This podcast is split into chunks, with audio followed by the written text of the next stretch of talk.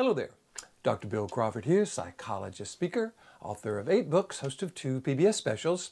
Here again to bring you another tip on how to help you create the life you want. Specifically, how to use my life from the top of the mind philosophy to bring more clarity, confidence, creativity into everything you do. Today I want to talk to parents, leaders, people who give advice to others, people who are responsible for other people's success and therefore want to help by giving advice. And especially parents, and especially parents of teenagers. Because have you noticed that when you try to give advice to your child, especially if your child is a teenager, they rarely say, Thank you for sharing. What a wonderful idea. I never thought of that. so, why is that? We know that the advice we're giving is, is, is meant to be helpful. We hope that it is helpful, and yet it's not perceived that way. And I think one of the things we need to understand as parents and as leaders who would give advice to people in general is that sometimes our advice comes off as some sort of indication that we don't have confidence that these people know this. That can sound a little insulting. It can sound a little dismissive. And that's a problem, especially when you're talking to a teenager. Because the job of a teenager, frankly, is to figure out who they are by first being not us. They've been us, kind of so close to us for so long. This this time in their life is really about how kind of they detach from us, kind of connect with their friends so that they can emerge as a young adult, kind of have, having confidence in their own judgment and who they are. So that's why if we say the sky is blue, they may say, no, it's azure. So it's like everything we say is wrong many parents have a tendency to take that as disrespectful and loving and they feel hurt by it and they get angry and now here we go. Now we've kind of complicated the situation because not only is our advice not being heard, but the way we're reacting to their reaction makes the situation worse. So what I like to do when I'm giving advice to parents, and I have written this book called How to Get Kids to Do What You Want. My kids hate the title, but it's really about how to uh, create a, a kind of a win-win relationship with your kid. And I think in many ways we kind of all want the same thing.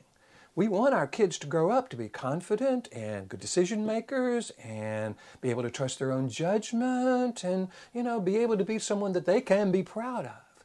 That's what we want, and frankly, that's what they want as well. But the problem is during these years of them kind of no longer being a child, no longer totally being a, an adult, it becomes problematic, and there's often a lot of conflict that happens between that. If that is the case in your family, if you find yourself having a history of conflict with one of your kids, the first thing I encourage parents to do is what I call reset the relationship. I encourage you to go to your child and say, hey, would it be fair to say that if I started treating you less like a child and more like an adult, that would help our relationship? I think most kids, especially teenagers, would say, absolutely, damn straight, because most teenagers want to be treated like an adult. Now, I know some parents say, well, I'll treat you like an adult when you start acting like one. Yeah, well, there we go again. That gets into that power struggle. What we want to do is actually teach them to make and keep adult agreements. That's what's going to have them be successful as an adult. Plus, we need to understand the neuroscience behind this. Number one, the part of their brain that interprets our advice as some sort of uh, indication that we don't trust them or we don't have confidence in them or we don't think they know that, frankly, is the limbic system brainstem. Because this middle part of the brain, for those of you who follow my life from the top of the mind philosophy, this middle part of the brain is always scanning the environment, searching for anything negative and it has a tendency to interpret almost anything negative as dangerous and throws us into the part of the brain, the brainstem, that's designed to deal with dangerous situations, fight or flight. Unfortunately, when our teenager goes into that part of the brain and then we go into that part of the brain, we're just basically banging brain stems. We're not communicating anymore. They're certainly not hearing anything we have to say is valuable, and it's really damaging the relationship. So what I think we need to do is make sure we're engaging them in a way that connects with the best of them. Who are they when they are at their best? What do they do that really, really well? What do they, who are they when they're doing something they love? Because that's the part of them that we can connect with and create a relationship with. So not only do they hear maybe our advice is more helpful, but we create the kind of relationship that creates an adult to adult relationship in the future where we are connected in ways that are no longer about parent child, kind of one up, one down, but a more egalitarian experience. Now, of course, while they're kids, while they're teenagers, we can't do this egalitarian experience because we are responsible for them. We can, however, engage them in a way where they feel trusted, they feel valued, they feel we do have confidence in them. Now, Another neuroscience thing we need to understand is that their upper 80% of the brain, these executive functions, frontal lobes, won't be fully developed until around age 25. That's why teenagers, including us, if you remember what it was like being a teenager, do certain things that just seem to not make sense. It's kind of impulsive. That impulse uh, uh, part of the brain and the, the way to control that is not fully developed yet. Doesn't mean they can't make good decisions, it just means it's harder for them. So one of the things we can do as parents is engage them in a way where they connect with that clear, confident, creative, caring part of who they are, because that's the part of them that will make better decisions. So once we reset the relationship and say, hey, you know, would it make sense if in the future I treated you less like a child, more like an adult, and they said yes, we can go on to talk about what it's like to make adult to adult agreements. Adult to adult agreements is where we both kind of come to a place where it really works for both of us. There's something in it for both of us. And we're willing to compromise in some areas. And um, that allows us to make these agreements. When we keep our agreements, there's positive consequences. When we break our agreements, there's negative consequences. That's also a wonderful thing for them to learn in terms of how to be an adult when we are engaging them in a way, however, that helps them get what they want in a sense, helps them become that adult, then they, number one, feel more respected by us. They listen to us more. And again, we create a loving relationship with someone we love. I think we kind of forget sometimes that we love these people more than life itself. I'm not sure they hear that enough. So what I think we want to do as parents is be as influential as possible by engaging the part of them that can actually hear our suggestions, our advice as valuable. So we always got to ask the question whenever we're talking to someone, how can I frame whatever it is I want to say in a way that they will hear as valuable? You know, when I do my parenting conferences, because I wrote this book, How to Get Kids to Do What You Want, I will ask my parents, hey, would it be fair to say that anytime we're interacting with our kids, we're teaching them something? And parents go, well, absolutely. And I say, then would it be also fair to say that we're not raising kids? We're not raising kids any more than a chicken farmer's raising chicks or a cattle farmer's raising calves. We're raising people, we're raising adults.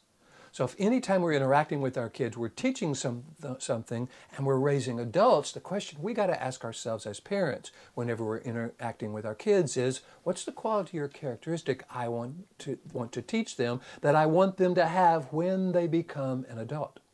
So I asked my parents, what are the qualities and characteristics you want your kids to have when they become an adult?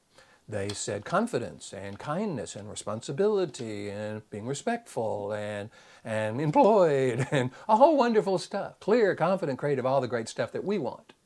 However, I've done this workshop like, oh gosh, 500 times around the world. And I ask this question every time of my parents. What are the qualities and characteristics you want your child to have when they become an adult? Not one parent has ever said the word obedient. Frankly, it's the difference between raising dogs and kids. We teach our young dog to be an obedient dog because we want it to grow up and be an obedient adult dog. That's a quality or characteristic we want that dog to have when it becomes an adult. We don't want our kids just growing up and doing anything anybody tells them. If somebody tells them to do something that's against their morals, against their values, we want them to have the confidence to say, I'm sorry, that's not who I am. So here's the thing we can't teach respect by being disrespectful. We can't teach cooperation by being uncooperative. We can't instill confidence in them if they hear us tell them or engage them in a way where they feel we don't know, eh, we feel, they feel we don't think they know what we're talking about or that we don't have confidence in their own judgment. Now, I know it's hard sometimes because, you know, as teenagers, we make decisions that always aren't the best. However, to try to make them stop making those bad decisions is not going to work because they hear that as, as disrespectful. They hear it as, in some ways, we don't love them, we don't care about them, we don't have confidence in them. So much better to engage the part of them that does make good decisions and actually have them come to us and ask us for our advice and our opinions. That's what a loving, respectful relationship can be with your kid. And then it kind of transitions to a loving, respectful relationship of them as adults. I hope this is valuable. I love bringing these videos to you. By the way, if you would like me to come to your school, your church, work with your parenting organizations about kind of how to get kids to do what you want, how to engage them in a way where they hear your advice is valuable, all you got to do is go to my website, billcrawfordphd.com, or just Google Bill Crawford PhD. I'll come up on the first page. hit the uh, contact button, let me know what you're interested in. You can also subscribe to me on YouTube and Facebook and Pinterest and LinkedIn and iTunes and Twitter, any of the social media. I post these every week. Also, if you would like to receive one of my favorite quotes each week, where I kind of talk about one of my favorite quotes and two or three paragraphs about how to apply that to life, got about a 6,000 person mailing list that I send this out to. Just go to the website, billcrawfordphd.com, hit the contact button, not the contact button, the subscribe button. Put your name and address down there. It's free. I'll send one to you each week. So again, here is to you, bringing more clarity, confidence, creativity to everything you do. And I look forward to seeing you in the next video.